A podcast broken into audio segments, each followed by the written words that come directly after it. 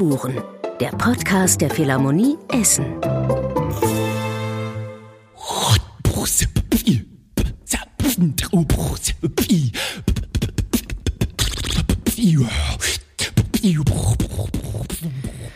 Ein ganzes Schlagzeug aus dem Mund eines einzelnen Menschen. Das ist der Sänger und Vokalist Andreas Scherer und den begrüßen wir heute ganz herzlich zu unserer achten Folge der Tonspuren. Hallo, Andreas Scherer. Hallo. Mein Name ist Marie König und ich moderiere den Podcast zusammen mit Tilo Braun. Und das bin ich. Hallo. Und damit die Hörerinnen und Hörer wissen, wer da gerade zugeschaltet ist, aus, ich weiß gar nicht genau, wo, Bern gerade? Oder wo bist du gerade in der Küche? Zurzeit bin ich äh, bei mir zu Hause in Bern. In Bern, genau. genau. Äh, Küche deshalb, weil gerade ein Apfelkuchen gebacken wird. Das vielleicht nur im Hintergrund ja. kann also sein, dass auch zwischendurch mal äh, eine kurze Unterbrechung nötig ist, damit der Kuchen nicht verbrennt. Äh, aber wer sitzt da eigentlich in Bern in der Küche? Andreas Scherer ist äh, Vokalist und Komponist. Er ist außerdem heute hier als Frontsänger der Band äh, Hildegard lernt fliegen. Und das ist eine Band, wo verschiedene Fachmagazine in Deutschland, in der Schweiz und überhaupt auch außerhalb sagen, das sei eine der spannendsten Jazz-Ensembles Europas. Und ich glaube, ich sage nicht zu viel, Marie, wenn ich sage, dass wir das genauso sehen. Also ich war total yes. äh, froh, ähm, dass wir hier das Gespräch führen können, weil es einfach Spaß macht, in die vielen Klänge da einzusteigen, die Hildegard, Hildegard lernt fliegen da präsentiert.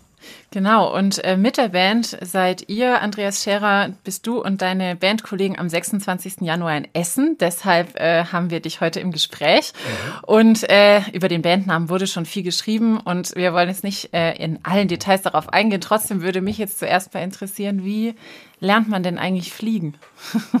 hm. ähm, das ist natürlich eigentlich metaphorisch gemeint. Es geht ein bisschen darum, dass, dass man bei einem guten Konzertabend immer wieder mal so tief in den Moment eintaucht oder sich so sehr verlieren kann in der Musik, dass so eine Art Gefühl entstehen kann, dass man die Gravitation überlistet, dass, dass ein Saal gemeinsam abhebt, dass, ja, dass die Musik fliegt, dass der Moment fliegt, dass das Zusammensein ähm, irgendeine Intensität entwickelt. Das Lernen, das ist mehr so gemeint, dass man das nicht so gut planen kann. Manchmal sind es ganz banale Dinge, die man natürlich versucht optimal vorzubereiten. Also klingt, klingt die Musik gut, dazu macht man einen Soundcheck oder stimmt den Flügel, äh, den Flügel frisch und so weiter. All das hilft natürlich, aber dann sind es auch andere Dinge. Ähm, was ist, wenn man zum Beispiel ein total äh, unterhaltsames, lustiges Programm einstudiert hat und an dem Tag passiert politisch, weltpolitisch irgendwas ganz Trauriges.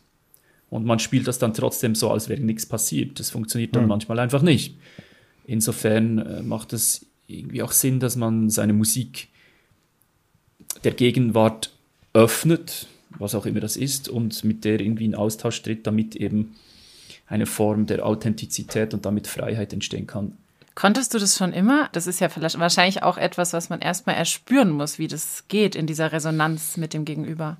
Ich glaube, es hat viel damit zu tun, dass man äh, ein Vertrauen seiner eigenen Intuition gegenüber entwickelt. So habe ich es erlebt. Hm. Wie hast du das geschafft? Und dass, man, und dass man halt in Kauf nimmt, dass es nicht immer perfekt ist. Dafür irgendwie ehrlich. Ja. Was spielen die anderen da für eine Rolle? Also vielleicht muss man das auch nochmal dazu sagen, ihr seid ja ein Sextett. Ähm, mhm. Ich kann jetzt versuchen, alle aufzuzählen. Ich glaube, es dauert ein bisschen lange. Ich versuche die mhm. Zusammenfassung, du korrigierst, wenn ich irre. Äh, ein bisschen Blechbläser, viel tiefe Blechbläser sind dabei, meine ich zumindest rauszuhören. Es gibt aber auch äh, Holzbläser, Bassklarinette zum Beispiel, Schlagzeug, Kontrabass und Saxophon, äh, wie man das im Jazz ja immer wieder hat. Und natürlich deine Stimme. Was habe ich vergessen? Tuba, Posaune. Jetzt habe ich doch fast alles aufgezählt. also das gibt es an Instrumenten, aber es sind ja nicht die Instrumente allein, sondern auch die Menschen, die mit dabei sind. Also mhm. würdest du sagen, dieses äh, Gefühl von, von Schweben können oder Intuition, der Intuition nachgehen, ist es dazu auch wichtig, mit wem man da ist oder dass man ja darauf vertrauen kann, wenn ich jetzt drauf loslaufe und sozusagen meinem Gefühl folge, dass ich da irgendwie aufgefangen werde oder dass ich mich in einem vertrauten Rahmen bewege? Mhm. Ähm, also zuerst noch kurz do, doch noch zur Instrumentierung, weil man jetzt vielleicht das Gefühl hat, wir sehen seinen Tentet oder so, aufgrund einer Aufzählung, ja. die durchaus korrekt ist, aber ein bisschen durcheinander, so, ja. Nee, nee, es sind zwei Holzbläser und ein Blechbläser und alle drei spielen verschiedene Instrumente. Das heißt, wir haben vom Sopransaxophon bis zum Baritonsaxophon eigentlich alle Saxophone, Flöten spielen die auch Und unser Blechbläser, der Andreas Job, der spielt Tuba und Posaune und auch Flöte. Kontrabass haben wir und Christoph am Schlagzeug spielt noch die Marimba. Genau, also wir sind zu sechst, aber haben Kisten voll äh, Instrumente, die wir dann auch immer mit der Deutschen Bahn wieder rumschleppen, quer durch Deutschland. Sogar noch mit dem Genau. Zug, oha. Ah ja, alles mit Zug, genau. Ja, eben, aber jetzt zu, zu der Frage, inwiefern das, das, äh, das Kollektiv oder die Mitmusiker eine Rolle spielen. Das ist natürlich schon einerseits eine sehr familiäre Stimmung, eine freundschaftliche Stimmung. Das heißt, auf der Bühne ist es natürlich so, dass man, äh, dass man mitfiebert, denke ich. Also wenn wir drei jetzt äh, diesen Podcast live auf einer Bühne machen würden vor Publikum, dann ist es ja ein Riesenunterschied, ähm, ob wir, wir erwarten, dass das Publikum uns zuhört. Da sind irgendwie tausend Leute im Saal und wir drei stehen auf der Bühne. Aber was ist, wenn wir uns gegenseitig nicht zuhören, aber erwarten, dass das Publikum uns zuhört? Was ist, wenn wir nicht Feuer fangen, wenn ich nicht an euren Ideen Feuer fange oder ihr an meinen, wie soll dann das Publikum an unseren Ideen Feuer fangen? Also ich glaube, zuerst einmal braucht es eine, ein authentisches Interesse auf der Bühne, damit auch das beim Publikum entstehen kann. Und das ist bei uns vorhanden. Ähm, Wir freuen uns über jeden, über jeden besonderen Ton, aber manchmal schmunzeln wir auch über jeden misslungenen Ton miteinander während dem Konzert. Und das ist, ich glaube, das führt so zu einer Art auch Entspanntheit. Ja, hey, wird schon. Ja. Wo wir gerade beim Schmunzeln sind, äh, würde ich ganz gerne einen kleinen äh, Musikeinspieler einspielen, der, wie ich finde, sowohl was mit dem Humor zusammen äh, zu tun hat, der bei Ja. euch immer wieder eine Rolle spielt, als auch mit dem Gefühl, dass die Musik anfängt zu schweben oder in diesen Flow kommt. Okay. Wir hören einfach mal und können dann darüber sprechen, was da eigentlich gerade passiert ist. Ich mag nu dat ze allemaal hun genomen die die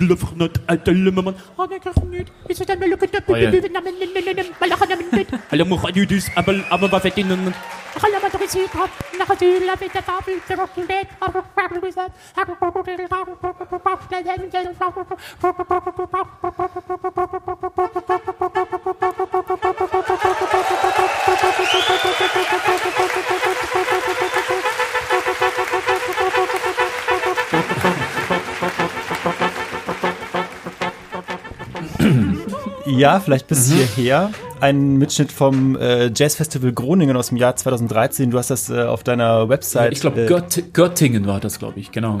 Ach so, pardon, dann habe ich mich Macht, hier macht gar nichts. Ja, ja, ja.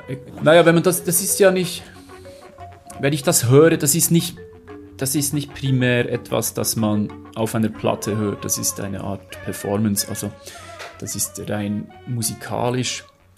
Dann ähm, stimmig, wenn man den Zusammenhang kennt. Und es geht eigentlich darum, dass ich mich äh, sehr gerne und intensiv mit der Schnittstelle beschäftige zwischen Sprache, Klang und Musik. Und ich finde es total interessant, wenn man einen Teil, äh, wenn man gewisse Teile innerhalb der Sprache isoliert. Also wenn man zum Beispiel einfach mal nur noch äh, anerkennt, dass Sprache nichts anderes ist als eine, eine Aneinanderreihung von Vokalen und Konsonanten. Das ist wirklich auch spontan, das ist nicht geplant, das ist passiert vielleicht jedes siebte Konzert mal, dass es so eine Stelle gibt. Und dann gibt es wieder ganz lange nicht mehr. Wir besprechen das vorher auch nicht. Aber Also das, was wir gerade gehört haben, das ist tatsächlich spontan entstanden. Dass, dass ja, das ist ja, hast- das kann man eh, das macht man eh spontan, aber es ist dann auch, oder manchmal sind es wirklich Geschichten, was weiß ich, wie wir drei hätten jetzt eine Stunde ge geschnackt zusammen und Mhm. dann hat zum Beispiel jemand hat einen Schluck auf und dann gibt es immer diesen einen Ton und dann irgendwann nimmst du halt diesen Ton oder bei euch im Studio wäre hinten noch eine Katze, die miaut oder ein Fensterflügel, der, Mhm. der knarrt oder es gibt halt irgendwelche Klänge oder Worte oder Themen oder was weiß ich. Und dann integriert man die ins Gespräch und dann hat es eben mit diesem Saal etwas zu tun, mit den Leuten oder mit dem Ort oder, oder man spielt mit, mit einem Namen, mit einem Städtenamen oder was weiß ich, einfach und crossfadet es dann langsam in Musik, genau. Das ist etwas, das nur spontan funktioniert. Vielleicht sollte man auch äh, ganz kurz für diejenigen, die den Song jetzt nicht kennen, sagen, dass was wir gerade gehört haben, das war zum ersten Teil live improvisiert, also wahrscheinlich einzigartig und nur an diesem Abend so geschehen und dann ging das eben über in den Anfang von einem Song. Das heißt auch die Songs, in dem Fall Don Clemenza, ähm, ein Song von euch, äh, die klingen auch im Konzert dann immer ein bisschen anders oder sie starten anders, weil ihr versucht, den jeweiligen Tag, die jeweilige Stimmung, äh, vielleicht die Dinge, die gerade davor oder danach passiert sind, da einzubauen. Ma ja, manchmal, manchmal klingt die ganz anders. Wir haben auch, wir arbeiten da ganz verschieden. Wir, haben eigentlich sehr spontan gearbeitet, sehr viel improvisiert und jetzt aber das letzte Album, ähm, The Waves Are Rising, Dear, Mhm. das haben wir eigentlich ziemlich kammermusikalisch angelegt. Das ist eigentlich durchkomponiert praktisch. Das ist Und es ist von dir alles komponiert. komponiert. Äh, Genau. Alle Titel hast du sozusagen geschrieben. Genau. Wie kann ich mir das vorstellen? Wie entstehen dann diese Musikstücke? Entstehen die auch im Wechselspiel zwischen deinen Bandkollegen und dir? Oder entstehen die vor allem am Schreibtisch bei dir? Nein, die, die Kompositionen, die entstehen eigentlich alleine im Kämmerchen quasi. Oder? Das ist immer ein Sammelsurium von Textideen, von ähm, Aufnahmen. Ich, äh, wenn ich Ideen habe, dann nehme ich die immer aufs Handy auf, habe das dann dabei und habe dann kistenweise so Audiofiles, die ich ma- manchmal wieder anhöre. Manchmal bin ich am Piano, am Klavier, ähm, schreibe Teile am Piano. Ähm, es ist relativ chaotisch. Und das Album da, das letzte Album, das wir gerade angesprochen haben, das war so zu, sag ich mal, 40 Prozent, 50 Prozent angelegt. Es waren Skizzen vorhanden und ich habe mich dann eine Woche mit all die, diesen Skizzen in, im Graubünden im April 2019 äh, quasi eingesperrt oder weggesperrt. So in einer, in einer Residenz im, im Spätwinter und habe dort einfach nächtelang durchgeschrieben mit einem alten Bechsteinflügel und pa viel Papier und Computer und Aufnahmegeräten und so. Und dann aus diesem Chaos äh, wurde dann immer mehr, äh, haben sich diese Strukturen ähm, herausgestellt und am Schluss ist es dann wirklich klassisches Komponieren, also einfach Notation, Kontrapunkt, äh, Satztechnik und so weiter. man muss ja auch, glaube ich, sagen, wir haben ja den Einspieler, den wir gerade gehört haben, der war sehr lustig, sehr leicht, sehr humorvoll und das neue Album, oder was du gerade angesprochen hast, 2020, erschienen als, ich meine, äh, viertes Album oder fünftes Album sogar schon, komplettes Ich weiß von gar euch. nicht mehr, ja. Zumindest, zumindest das letzte äh, lange Album. Das ist vom, vom Tonfall dann doch ganz anders. Also vielleicht können wir auch nicht nur über das Fliegen sprechen, Mhm. sondern auch äh, über das Abstürzen oder die Frage, was ist denn, wenn man das Gefühl hat, ich stehe gar nicht mehr auf, auf sicherem Boden, denn so Mhm. ernst und so ähm, ja auch durchkomponiert als Album wie auf dem hat man es davor bei euch noch nicht gehört. Woran Mhm. lag das? Ich sage gerne etwas dazu, aber bevor wir zu diesem ernsten Thema kommen, muss ich kurz in den Backofen schauen. Unbedingt nicht. Ich bin gleich zurück. das, Eine, eine ja. Sekunde. Kurze, kurze Unterbrechungspause.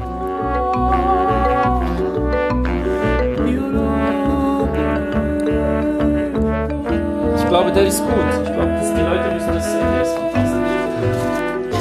Ist ein bisschen dunkel oben, aber ich mag das so. Also so. Oh ja. Ah, Er riecht noch gut. Ich will, also man riecht's durch die Ja, Kamera. wow. Und tatsächlich. wunderschön angeordnet. So, Wie eine Rose. Ja, also zu diesem, zu dieser Frage. Ähm, also das ging so. Ich, wir haben ja ähm, dieses Stück, das wir gerade eben gehört haben, Don Clemenza, das beziehungsweise wir haben nur die, die Introduktion dazu gehört. Das ist so eine Art, eine Parodie über eine äh, so eine openartige Arie. Und wir haben die gespielt und 2014 saß in der Unterfahrt in München der Mark Sattler im Publikum. Das war der damalige künstlerische Leiter des Lucerne Festival Academy Orchestras. Ein tierisches Orchester von Pierre Boulez gegründet und der hat gemeint, ich möchte das gerne mit Orchester hören. Wir haben dieses Werk dann entwickelt, 2015 uraufgeführt, fast stündige Symphonie mit sehr viel Humor auch drin. Ziemlich irre, große Kiste einmal. Bäu, einfach einmal richtig alles. Und der Titel dieses Werks war The Big Wig, die große Perücke. Wir haben uns vorgestellt, dass das Orchester eine riesige Klangperücke übergestülpt bekommt. The Big Wig ist aber auch so eine Redewendung auf Englisch für den krassen Macker. Die Platte war aufgenommen, der Titel war definiert, The Big Wig, und kurz danach wurde Donald Trump zum Präsidenten gewählt. Wahnsinn, ja. Und äh, irgendwie so eine kranke Art von Perücke, sagen wir mal so. Und irgendwie, wir hatten schon die, so die Promo-Teasers, um das zu bewerben, hatten wir schon so, hey, 2017 will be big und bla und the big wig. Und dann, ah, irgendwie hat sich das nicht mehr richtig Klang das auf angefühlt. einmal anders. als Irgendwie geplant. dachte ich so, hey, Ja. big, ich glaube, die Zeit braucht nicht noch mehr big und laut, sondern die Zeit braucht irgendwie leise und Zwischentöne. Ich glaube, es ist nicht mehr, nicht mehr die Zeit für Polemik oder, also nicht, dass das Album polemisch ist, überhaupt nicht. Es ist ein sehr filigranes Album, aber Naja, ich hatte, ich, hatte eine Art Krise, weil ich gedacht habe, ich kann nicht mh, die Musik oder den inspirativen Fluss den aktuellen politisch-gesellschaftlichen Strömungen hin, also den gegenüber verschließen. Ich kann das einfach nicht. Das, das dringt ein. Und was machst du dann? Dann entweder, du hast eine Band wie die Hildegard, die eigentlich schon die DNA dieser Band ist, es ist crazy auf der Bühne, es geht hoch und her und wild und extrovertiert und wow. Und irgendwie die Zeit ist so, wie sie ist. Und ähm, als dann mit dem Label, mit unserem Label, die Diskussion äh, aufkam, nächstes Album, ah, das soll wieder mit Hildegard sein, habe ich gesagt, ja, ich mache das gerne, aber ich schreibe Musik, die ich im Moment spüre, die irgendwie schwingt da draußen im Äther und wir setzen die mit dieser Band um. Ich kann mir nicht vorstellen, ein Hildegard Rentfliegen typisches Album zu schreiben. Das kann ich im Moment nicht bieten. So. Und dann haben alle in der Band gesagt, hey, toll, wir haben total Lust auf das. Ja. Ich würde gerne auch hier einen kleinen, äh, Musik, äh, ein kleines Musikbeispiel einspielen für alle, die das Okay. Album nicht im Kopf haben, damit wir auch ein bisschen was von diesem ja zweiflerischen, was man gerade bei dir schon äh, beim Erzählen hören konnte, auch musikalisch hören kann. Hier ist äh, der Titelsong The Waves Are Rising Dear. How come we believe it's all gonna last unchanged? Staring out at the sea, the waves are rising dear. And therefore we're carefully gonna raise our heads. How long it took to see what light beside so close for ages. Ja, das ist der Beginn der ersten Strophe, also als der, der Gesang dann einsetzt und im Grunde genommen geht es hier um die Frage, wie konnten wir denken, dass alles so bleibt, wie es war? Und auf einmal ist die Welt ganz anders. Wie gehen wir also um mit Unsicherheiten am Ende, oder? So habe ich das verstanden. Es geht darum, dass man anerkennen muss, dass gewisse Dinge sich ändern. Punkt. Und wenn wir das Gefühl haben, wir müssen diese Änderungen nicht irgendwie auch in der Form berücksichtigen, dass auch wir uns vielleicht verändern, dann, wird das, dann gibt es eine komplette Disbalance. Das zeigt sich ja offensichtlich.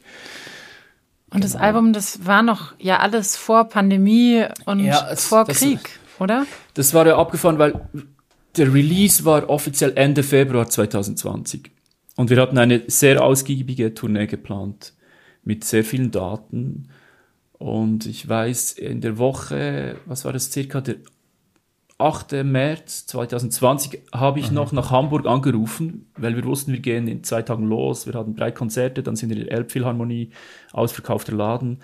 Und, und die in der Elfi haben mir gesagt, ja, ihr Schweizer, ihr seid so paranoid und sicherheitsfanatisch, bei uns ist alles easy. Da wird, da wird nichts schief gehen. Euer Konzert ist, die Bude ist voll, das wird ein toller Abend.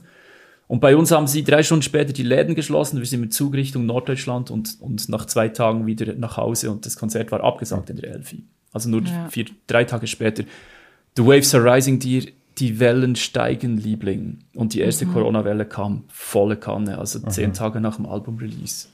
Und unser Saxophonist äh, Benedikt Reising hat gesagt, hey Andreas, das nächste Mal, wenn du ein Album schreibst, überleg dir gefälligst irgendeinen anständigen Titel, sowas im Stil von The Good Times, Everything is Fine, was, was einfach, hey, chill out, äh, chilling in the sun or something. Wobei das ja auch schon wieder, das ist ja auch schon wieder doppeldeutig. Es ist nicht mehr so Ja. einfach heute.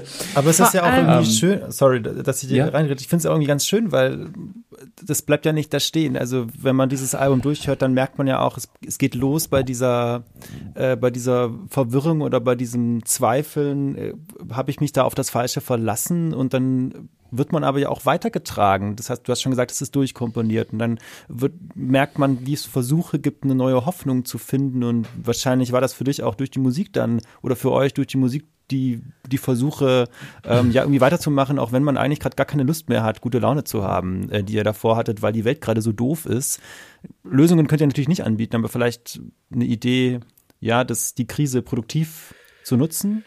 Ist das zu viel reininterpretiert? Oder kannst du dich damit anfreunden mit so einem Gedanken? Nein, ich kann mich schon damit anfreunden. Und der Schluss ist aber ja dann der letzte Track, heißt dann Love Warrior. äh, mehrteilige Suite eine Art. Und naja, auch wenn das vielleicht naiv klingen mag und natürlich auch abgenutzt ist, aber es ist so, Leute. Ich meine, letztendlich, ähm, egal welche Lebens- oder Gesellschaftsbereiche, kriegen wir ja nur gebacken, wenn wir irgendwie das zusammen, zusammen hinbekommen und wenn irgendwie die Liebe schwingt. Und insofern ähm, ist das auch ein Plädoyer für, für die Liebe eigentlich zum, zum Schluss. Ähm, und ich denke, dass was die Musik oder jegliche Form von feinstofflich gelebter Kultur irgendwie beitragen kann, ist, dass wir uns verbinden, dass dann plötzlich ein paar hundert oder sogar tausend Menschen in einem Saal sitzen und gemeinsam über, über ihre Sinne etwas erleben und nicht über Netflix oder irgendwie eine Unterhaltung, sondern, sondern ja, Musik, die, die melancholisch ist. Einige weinen vielleicht im Publikum. Ja, das ist ein Punkt, der mir schon die ganze Zeit im Kopf umherspuckt, Mhm. nämlich auch noch der Ort und die Umgebung, in der man sich befindet. Weil ich glaube, das ist auch was, was das Digitale nicht liefern kann. Dass man sich an einem Ort wirklich begegnet und auch die Resonanz im Raum spürt. Und ich musste auch die ganze Zeit an den Ort denken, an den du dich zurückgezogen hast, was du erzählt hast. Dieses Schreiben. Ich habe es mir irgendwie vorgestellt in den Bergen, so wie man das klischeehaft vielleicht dann über die Schweiz denkt. Ich weiß nicht, ob es stimmt. Aber was ich auf jeden Fall auch noch dich gerne fragen wollte, und zwar kommst du ja aus einem relativ kleinen Ort im Wallis und bist wirklich aufgewachsen so am Fuß von Bergen mit einem idyllischen Ausblick. Und was glaubst du, hat dieser Ort mit dir gemacht, dass du auf einmal angefangen hast, mit deiner Stimme zu experimentieren? Oder hatte das gar nichts mit dem Ort zu tun? Das, das weiß ich nicht. Ich, es müsste ich, ich müsste nochmal geboren werden und dann irgendwo anders aufwachsen und schauen, ob ich anders singen würde Ja. oder ob ich überhaupt singen würde. Vielleicht würde ich dann Wirtschaft studieren oder so. ähm, Schwer vorstellbar, aber. aber okay. ich, für, ich kann mir vorstellen, dass, ähm, also eine Weile habe ich, also fünf Jahre haben wir im Emmental gewohnt und da, davon auch eine, eine Weile wirklich total abgelegen, sehr einsam in der Natur. Das heißt, es gab insgesamt auf dem Hügel vielleicht fünf Kinder oder vier Kinder. Ich, mein Bruder und zwei Nachbarskinder. Aber Und viele Schafe, habe ich gehört. da gab es ein paar Schafe auch und so. Aber wir besaßen quasi, gefühlt besaßen wir vier Wälder.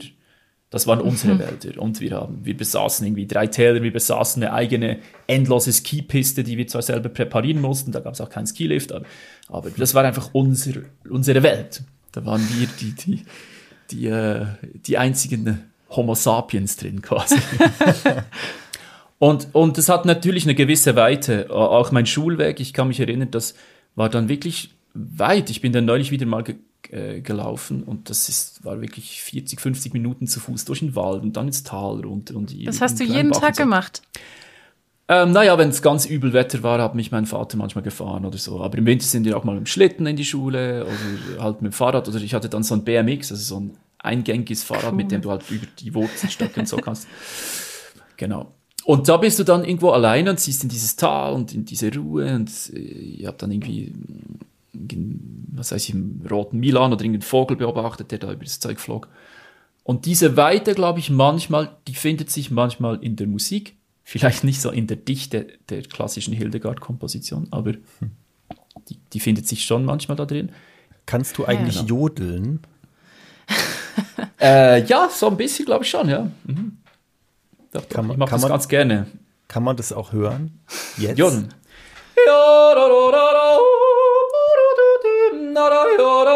Ich habe noch nie mit Kopfhörer gejodelt.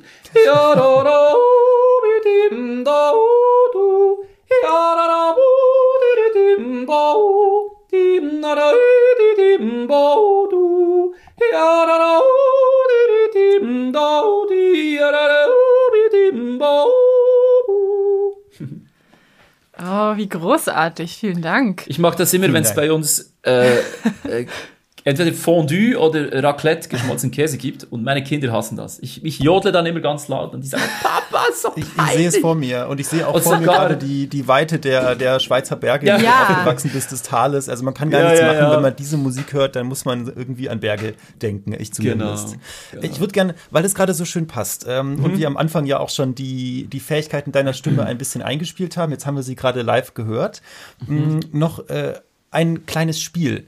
Äh, spielen mit dir. Und Okay. zwar haben wir eigentlich die Tradition in diesem Podcast, dass wir das Spiel spielen, mein oder nicht mein. Äh, Da müssen unsere Gästinnen und Gäste eigentlich immer äh, rauskriegen, ob sie die Musik spielen, die man da hört oder nicht. Das fanden wir jetzt im Fall von Hildegard lernt fliegen ein bisschen witzlos, weil eure Musik Ja. so individuell ist, dass wir glauben, dass du das viel zu schnell rauskriegen würdest. Und deshalb haben wir uns gedacht, passend zur Stimme äh, spielen wir, ähm, Marie, wie haben wir es genannt? Ähm, Sang oder Klang haben wir uns überlegt. Genau.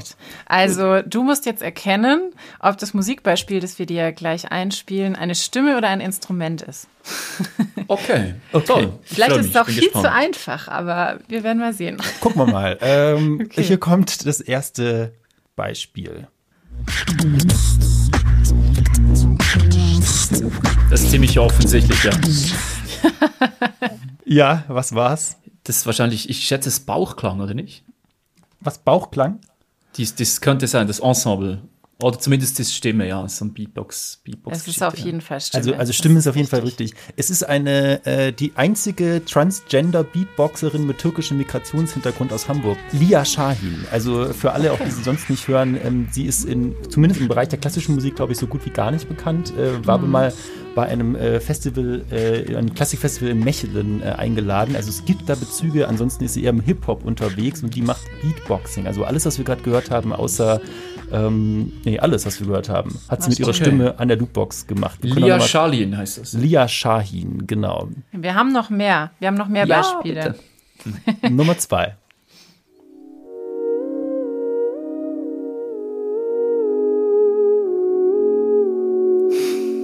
Mal ein bisschen kürzer, damit es schwieriger wird. Ich würde sagen, denkst du? Ah, Mann, du bist so gut. Ja, Ah. es ist richtig. Das ist äh, Carolina Eick, die Theremin-Spielerin. Toll, aber sehr gut gespielt. Unglaublich intoniert. Das, klingt tatsächlich, also ich fand nämlich, So. das klingt wirklich wie eine Stimme. Wenn Ja. man es im Hintergrund hört und nicht so ganz genau zuhört, dann weiß man es, finde ich. Manchmal nicht. Jetzt kommt ihre Schön. Stimme dazu, aber Da ist ja natürlich dann klar, wenn man den Vergleich zur echten Stimme hat, dann weiß man, aber es kommt schon nah was ran, anderes oder? ist. Oh ja. Okay, noch ein letztes. Mhm. Das wirst du vielleicht auch sofort erkennen.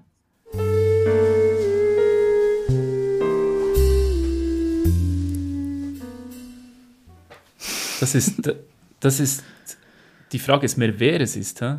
Ja, wer ist das denn?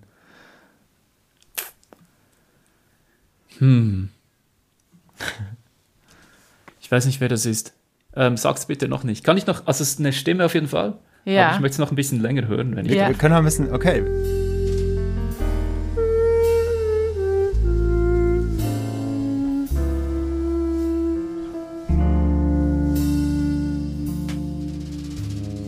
Ist eine Männerstimme, Bariton oder Tenor, aber ich weiß nicht wer. Es ist tatsächlich Bobby McFerrin. Von einem Hm. ganz alten Album, oder was heißt ganz alt, aber von 1995. Selim heißt der Track und diese, also dieses Album heißt Bang Zoom. Ich kannte es auch noch vorher nicht. ich ich kenne das Album, aber ich habe das lange nicht mehr gehört, aber ich bin, ich hätte das nicht gedacht, weil es hat Also für da mich, bin ich jetzt ja froh, dass nicht du- nach ihm geklungen. Aber dass du wenigstens eine Sache nicht so ganz genau wusstest, wo wir es dir ansonsten schon so leicht gemacht haben. Äh, Bobby McFerrin kennst du aber gut, 2009 und 2010, da habt ihr zusammen ähm, eine improvisierte Oper ähm, aufgeführt. Äh, Bobble hieß die ähm, und nach dieser, äh, wo war das eigentlich, äh, die Oper? Habe ich mir gar nicht aufgeschrieben. das erste Mal in Lörrach, beziehungsweise die Aufführung war in Augusta Raurica, in diesem alten römischen Amphitheater. Ah ja, Und das zweite Mal in Moskau. Wow. Ah ja, st äh, stimmt, doch, äh, da, ich erinnere mich wieder. Äh, Und danach habt ihr dann aber auch ein paar Mal noch äh, miteinander musiziert, äh, unter anderem auch 2014 in der Philharmonie Essen, was vielleicht ganz schön ist für unsere Hörerinnen und Hörer. Vielleicht erinnert sich noch jemand an das Konzert von euch beiden. Ja, und eigentlich ist es richtig äh, unüblich für unseren Podcast mit dem Spiel zu enden. Aber Mhm. wir haben jetzt schon eine Weile geplaudert und vielleicht ist das jetzt eigentlich eine ganz schöne Überleitung, nochmal anzukündigen und zu sagen, dass du und ihr am 26. Januar in der Philharmonie Essen seid Mhm. mit eurem neuen Album The Waves Are Rising Dear. Und ja, dann bedanken wir uns jetzt einfach ganz herzlich für das Gespräch. Ein etwas abruptes Ende. Ich würde gerne noch ähm, als, als Überleitung für das abrupte Ende gerne äh, deine Improvisation auf die Probe stellen und, und bitten um einen spontan improvisierten Ausdruck davon, wie es dir heute geht.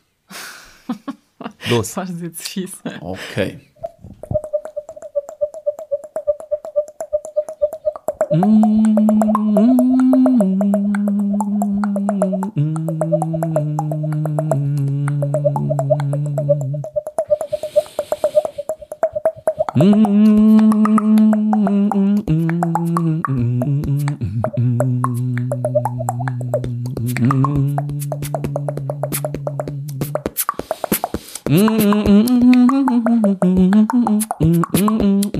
mm, mm, mm.